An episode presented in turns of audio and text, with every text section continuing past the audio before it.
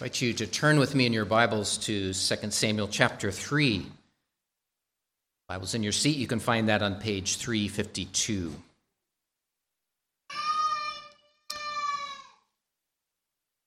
Second Samuel three, verses one through eleven. This is God's word. Now there was a long war between the house of Saul and the house of David. But David grew stronger and stronger, and the house of Saul grew weaker and weaker. Sons born to David in Hebron. His first son was Amnon by Ahinoam, the Jezreelitist. His second, Chileab, by Abigail, the widow of Nabal, the Carmelite. The third, Absalom, the son of Maacah, the daughter of Talmai, king of Geshur. The fourth, Adonijah, the son of Haggith. The fifth, Shephatiah, the son of Abital. And the sixth, Ithream, by David's wife Eglah. These were born to David in Hebron. Now it was so, while there was war between the house of Saul and the house of David, that Abner was strengthening his hold on the house of Saul. And Saul had a concubine whose name was Rizpah, the daughter of Aiah. So Ishbosheth said to Abner, "Why have you gone in to my father's concubine?" Then Abner became very angry at the words of Ishbosheth and said, "Am I a dog's head that belongs to Judah? Today I show loyalty to the house of Saul your father, to his brothers, and to his friends, and have not delivered you into the hand of David. And you charge me today with a fault concerning this woman? May God do so to Abner, and more also, if I do not do for David as the Lord has sworn to him, to transfer the kingdom from the house of Saul and set up the throne of David over Israel and over Judah, from Dan to Beersheba." And he could not answer Abner another word, because he feared him.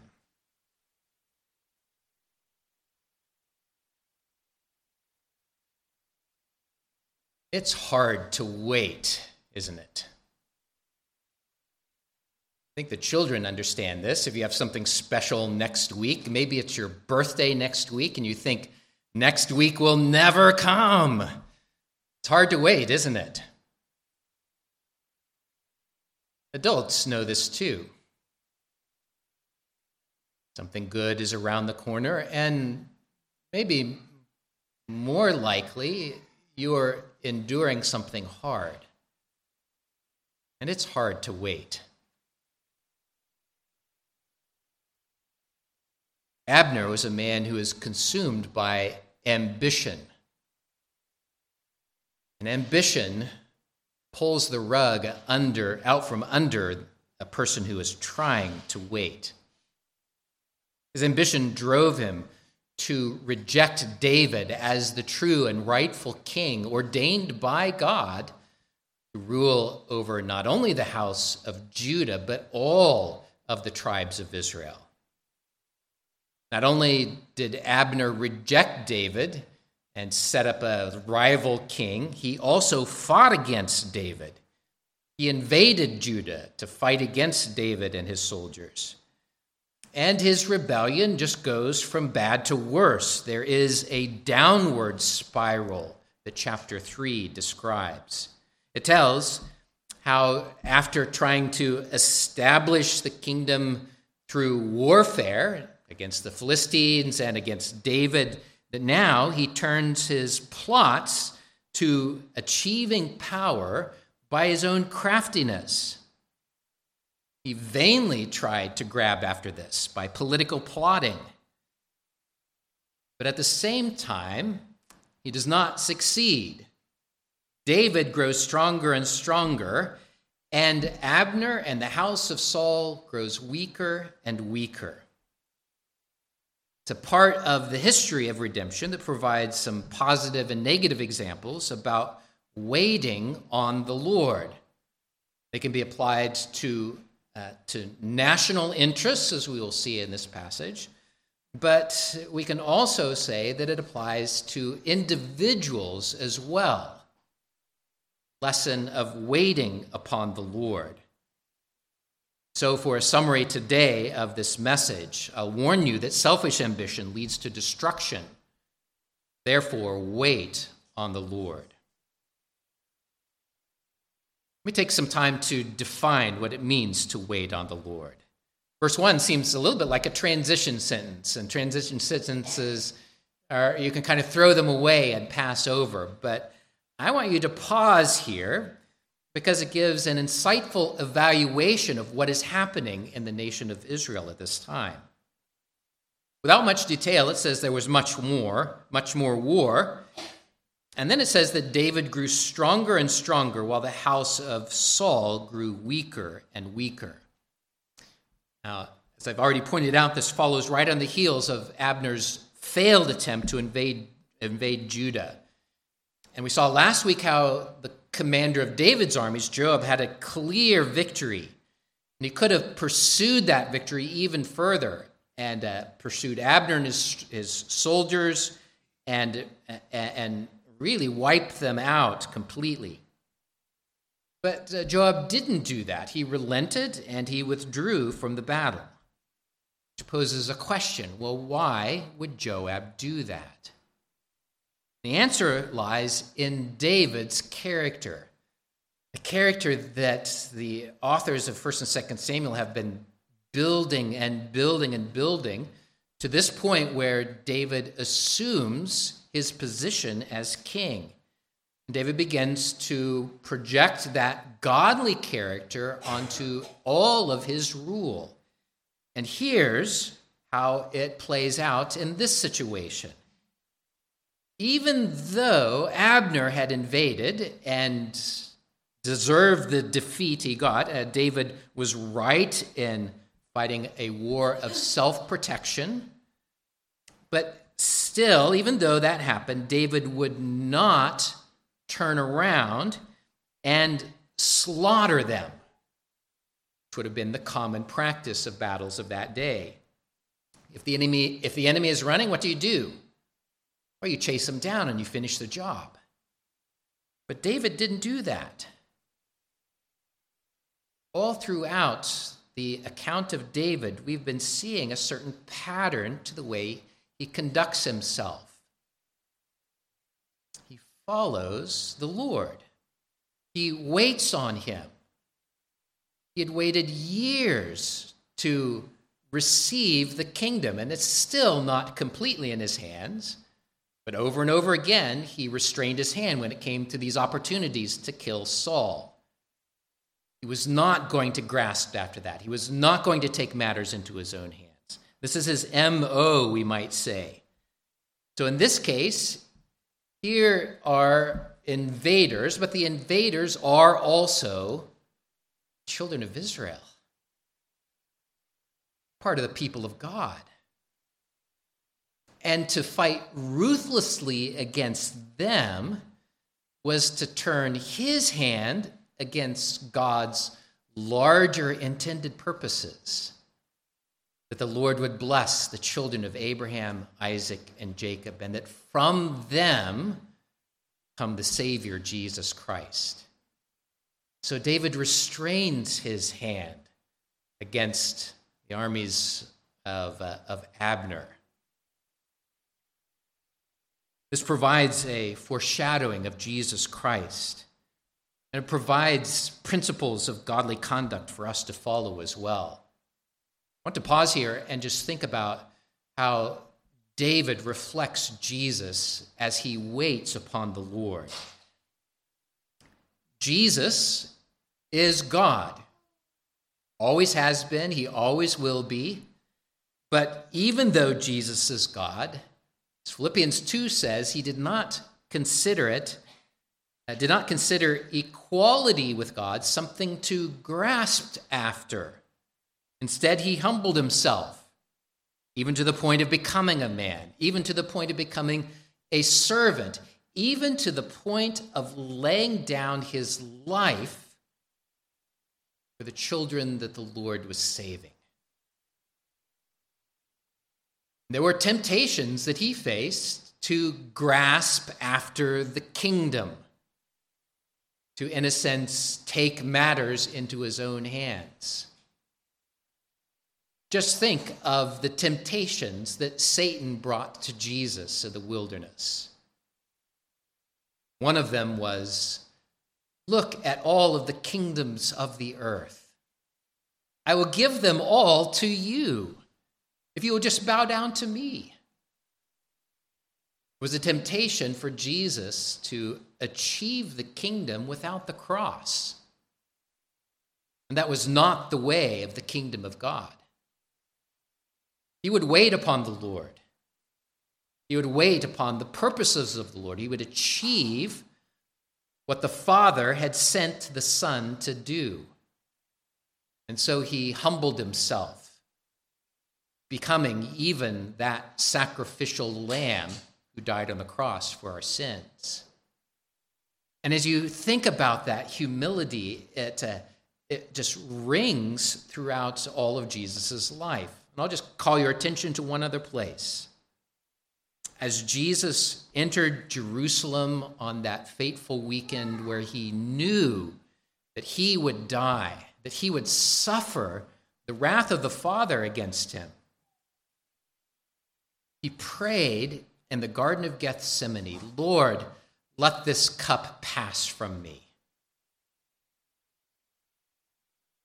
But not my will, but your will be done. Hear that humility. Can you hear how he is resting in the Father's plan for this purpose to take place? And David foreshadows this. I'll develop this more throughout the rest of the text, but let me also now not only point your direct your eyes to Jesus, but point out how, how you too are a follower of Jesus Christ. Even as David was following after the Lord and resting in him, you are his disciple, and part of being a disciple of Jesus Christ is, is to wait upon the Lord, to orient your life so that it is God who is leading, not you. And isn't that the temptation? Isn't that the temptation that I've been describing for Abner, to grasp after these things, to take matters into his own hands, to try to accomplish purpose or power by his own ingenuity, by his own plotting? You and I do the same thing when we lose sight of who our true leader is.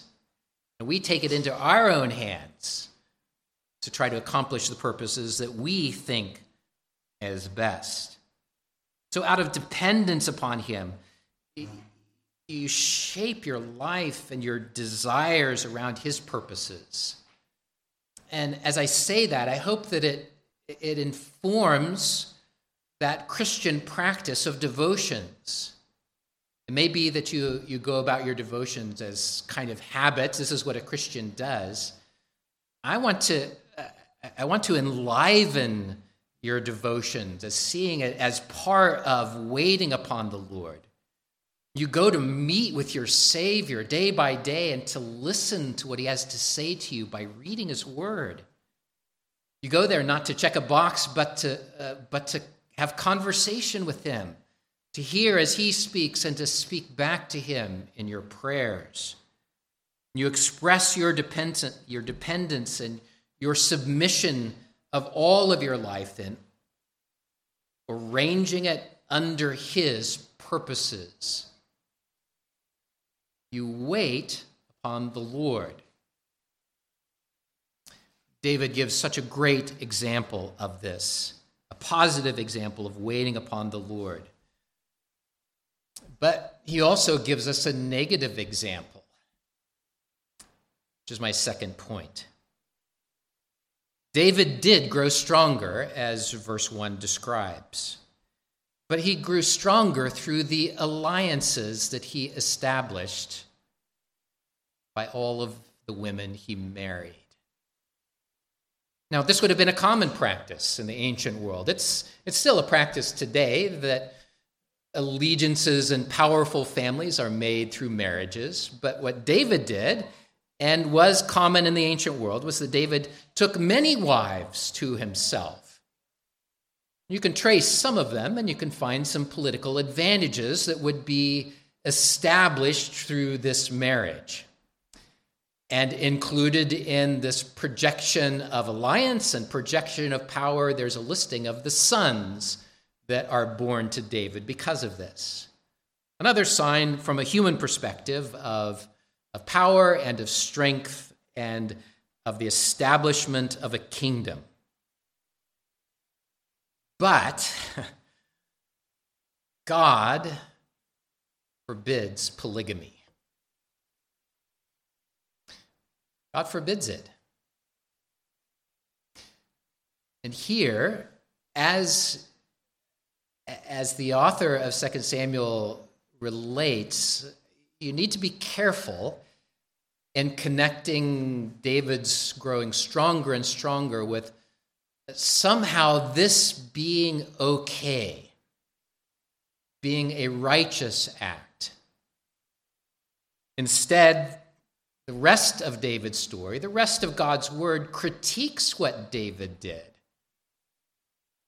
And I would point it out as David's weakness, David's sinful, seeking human paths to establish the kingdom, rather than waiting upon the Lord. And I can say that because all you have to do is to go through the rest of Second Samuel. We're going to find this out. Look at the sons that are named here. And I'll just give you a, a, a tagline for each of them and note the sorrow that comes because of David's many marriages. Amnon, who raped his half-sister, Tamar. And doing that, created a blood feud with his half-brother Absalom.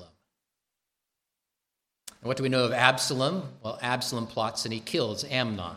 Bloodshed enters into the family. And then Absalom goes from bad to worse. He plots a military and political coup against his father, and he almost succeeds. And Adonijah, another one who led a rebellion against David's plan of succession, this time after David died. But he did rebel against his father in this way. When David multiplied wives, he multiplied trouble. It's wise to underline this fact. This is a little bit of a rabbit trail, but an appropriate time for me to say, again, that God forbids polygamy. And I say that, and I, I want to give just a few sentences about this, because polygamy is the next pillar of Christian marriage that is going to tumble. As our culture strikes down all of those definitions of biblical marriage, one after another, after another pillar has fallen. And have you noticed that on movies or in T V programs that you begin to see how multiple marriages are being portrayed as good things? It is not. Even common sense ar- ar- argues against it, doesn't it?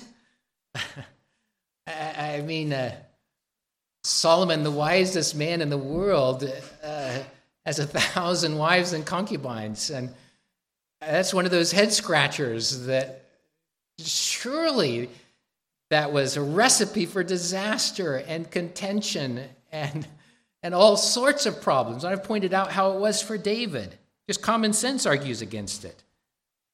But it's worse than common sense. God forbids it. Polygamy is a sin. John Calvin argues this way. He says that it is inherently abusive to women. So think about that when you think you're liberating and finding freedom to pursue whatever you want. It is inherently abusive to women. as is so many of the sexual freedoms that we are pursuing today. When you unhitch your life from Jesus, when you unhitch your life from God's word, you will, will multiply trouble and multiply sins. And unfortunately, David was caught up in it. Now, God is gracious. We know that the Lord loved David. He called him a man after God's own heart, a man after my own heart, says the Lord. That does not mean that the Lord condoned David's polygamy. It does not mean that it condoned any of David's sin. It doesn't mean that David was perfect in following after the Lord. Far from it.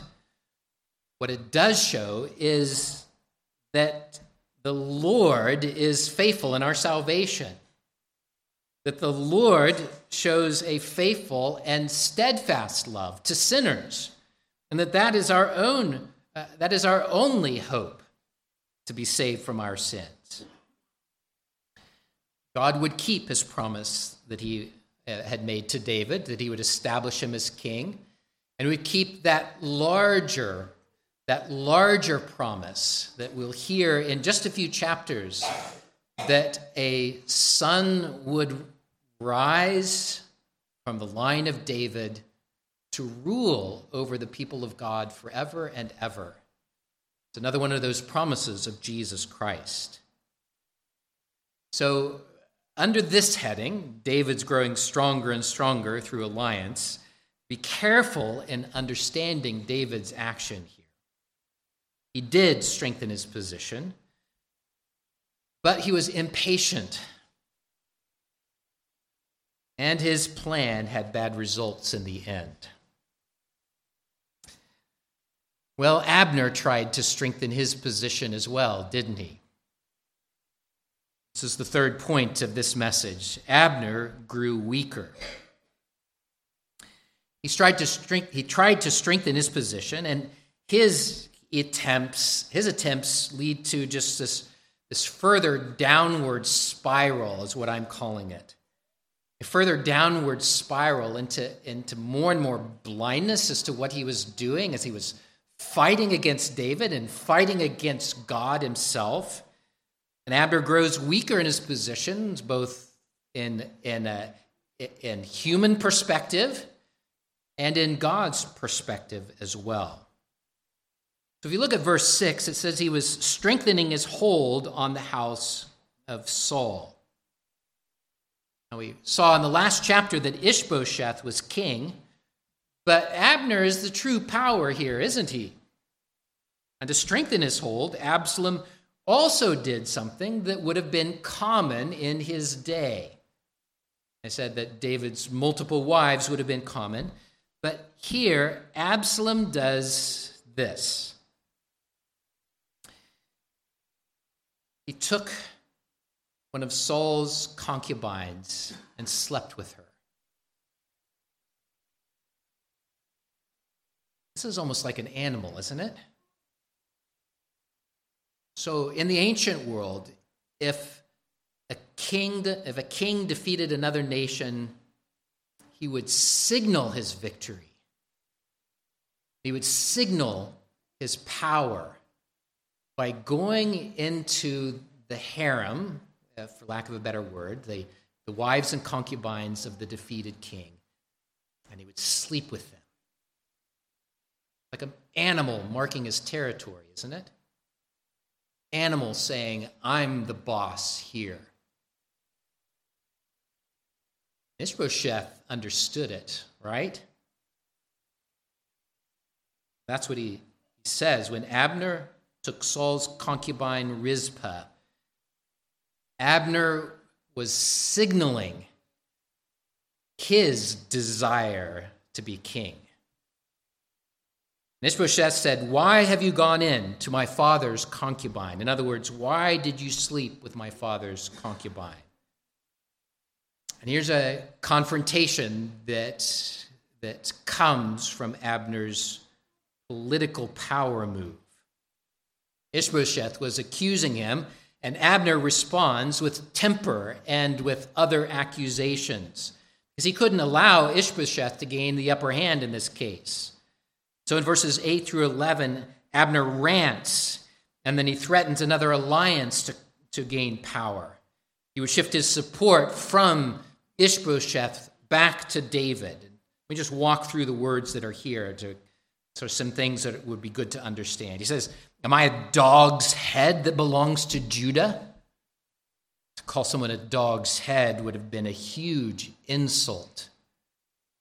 So Abner, in a sense, pours gasoline on the fire of this accusation that Ishbosheth has made against him, and returns it and makes the, the situation even worse with his anger and with this slur.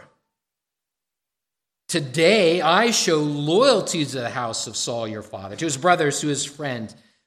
I showed loyalty to you. I could have delivered you to David, but I didn't. And what do you do? You accuse me of this?"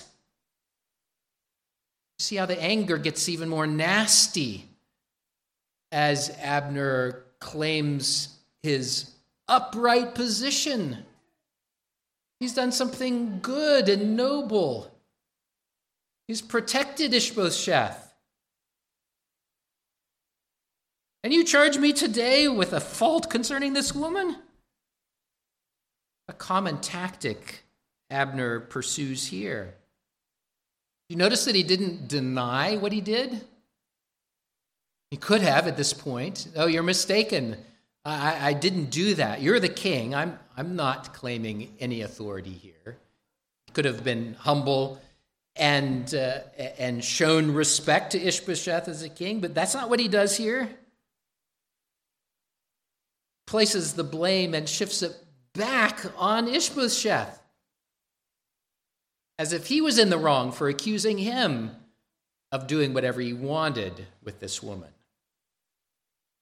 May God do so to Abner and more if I don't do something about this. What is Abner doing that, doing here? Well, the words here in the text make it plain that he is making an oath before God. This is a serious thing. May, may God do so to me. You might have a sense of this from a practice that used to be part of our legal system. Place your hand on the Bible, you raise your hand and say, "You swear to tell the truth, the whole truth, and nothing but the truth. So help me God." And Abner invokes God's name. He abuses God's name, taking it in vain to bind him to an oath uh, unless he would, uh, would do something about this. And what would he do?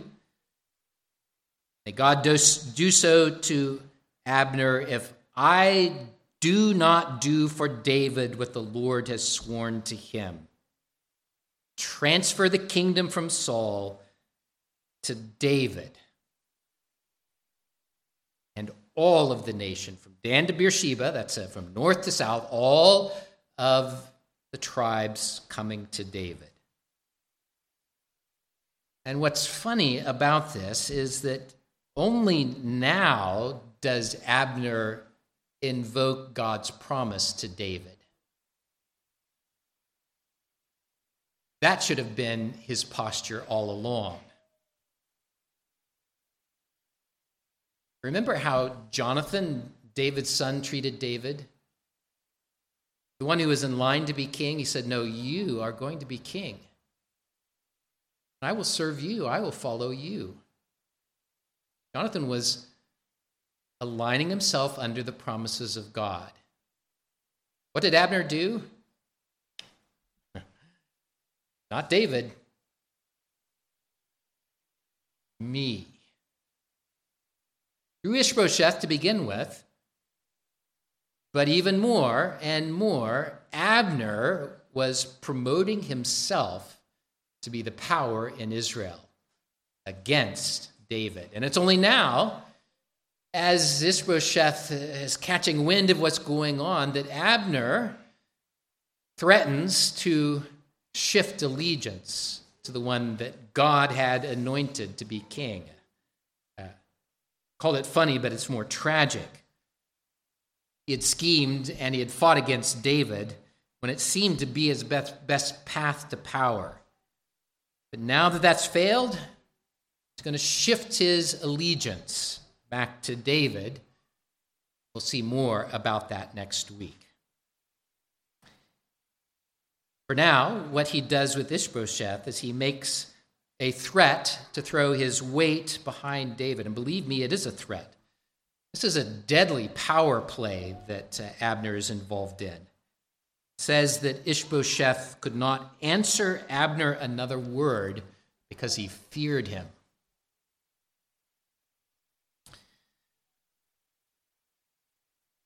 Isn't this what happen, happens when a person strays from God, when a nation rebels against him? Instead of submitting to the Lord, a nation descends into this endless turmoil under the rule of whoever is the strongest. Then sooner or later, the strong man has to resort to violence to keep his power. And that works for a time, doesn't it? Till the next strongman comes along and knocks him from the throne.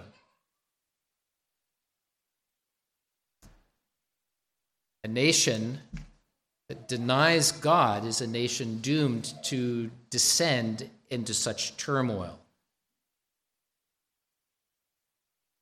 Righteousness exalts a nation, but sin is a reproach to its people. Every move that Abner has made has this subtext that points to his own selfish ambition. He did it for himself, for his own kingdom, not for the good and the glory of God, not for the establishment of his kingdom. But as the Bible says and as history confirms, the wicked fall into the pit that they have dug. They fall into it themselves. And here you see Abner plotting and fighting and maneuvering for his own advantage, really to the demise of the nation and to his own despair. And it all starts to slip away. Well, Abner does have one more card to play. And as I said, we'll turn to that next week. As I've applied this to nations, I want to close with one more application. This can be similarly applied to you. Once more, I like how Calvin puts this. It says, "Thus, when we see that God reproves his enemies and those who despise his majesty, let us fear becoming like them, since the Holy Scripture so frequently warns us against this." The warning is that selfish ambition is destructive, self-destructive. You think that you're promoting yourself, think you're protecting yourself, but it is, in the end, self-destructive. You will not get away with it because you're fighting against God. And that's what Abner did. He wars against David and he wars against God, and his ambition blind, blinded him from God's word, his promises to David, and his covenant goodness. And what it does for you is it does the very same thing. Your selfish ambition blinds you to God's word. It blinds you to Christ himself. And it leads you on a path of self-destruction. You may think that you're protecting and promoting your own good name and your own reputation. You may even think that you're furthering the work of the church or the work of the nation. But if you do not pursue God's kingdom and you do not pursue it in God's way, it is a pursuit of your own kingdom. You'll pursue it to your destruction. Remember those words uh, of the Psalms and of many other places that say that the Lord will cause you to fall into the pit that you have dug yourself. So today, I've pointed out the dangerous path of self-ambition, of blinding yourself to the purposes of God, of his kingdom, and to see that, uh, that there is destruction that comes from that. And the positive thing is you put off selfish, uh, selfish desires. And what is it that you put on? Wait upon the Lord. Say it again. Wait upon the Lord. Interestingly, those are David's own words in Psalm twenty-seven. We sang that earlier. Wait on the Lord. Be of good courage. He shall strengthen your heart. Wait, I say, on the Lord. Recognize that God often shapes the details of your lives to test your faith, to purify it, to teach you what it means to wait, to rest in the promises of God, in his purposes. We'll say one more time, wait on the Lord. Amen. Let's pray. Lord God, so often we would prefer our own way. And so often we turn from that straight and narrow path to play God himself. We think we know better than you. We think we know what is good for us. We think we know how to get it and how to go about our lives. Instead, O Lord, I pray that we would indeed learn to wait upon you. And Lord, as our faith is stretched by the circumstances of this life, pray that you would teach us to wait. Pray that you would give us grace to, uh, to patiently look to you and to order our lives under your hand, under our Savior Jesus, under your gracious purposes. In Jesus' name we pray. Amen. Sing the second half of Psalm fifty-seven now. We ask the Lord to teach us his ways, to show us his mercy. And the psalm closes with a, a, an exaltation of the Lord's glory. And I love that as part of our expression of waiting on the Lord. It's not me, God, but you that are to be exalted. It's not me that needs the first place, it's you. Oh, be exalted high, O God. Psalm fifty-seven b, let's stand to sing.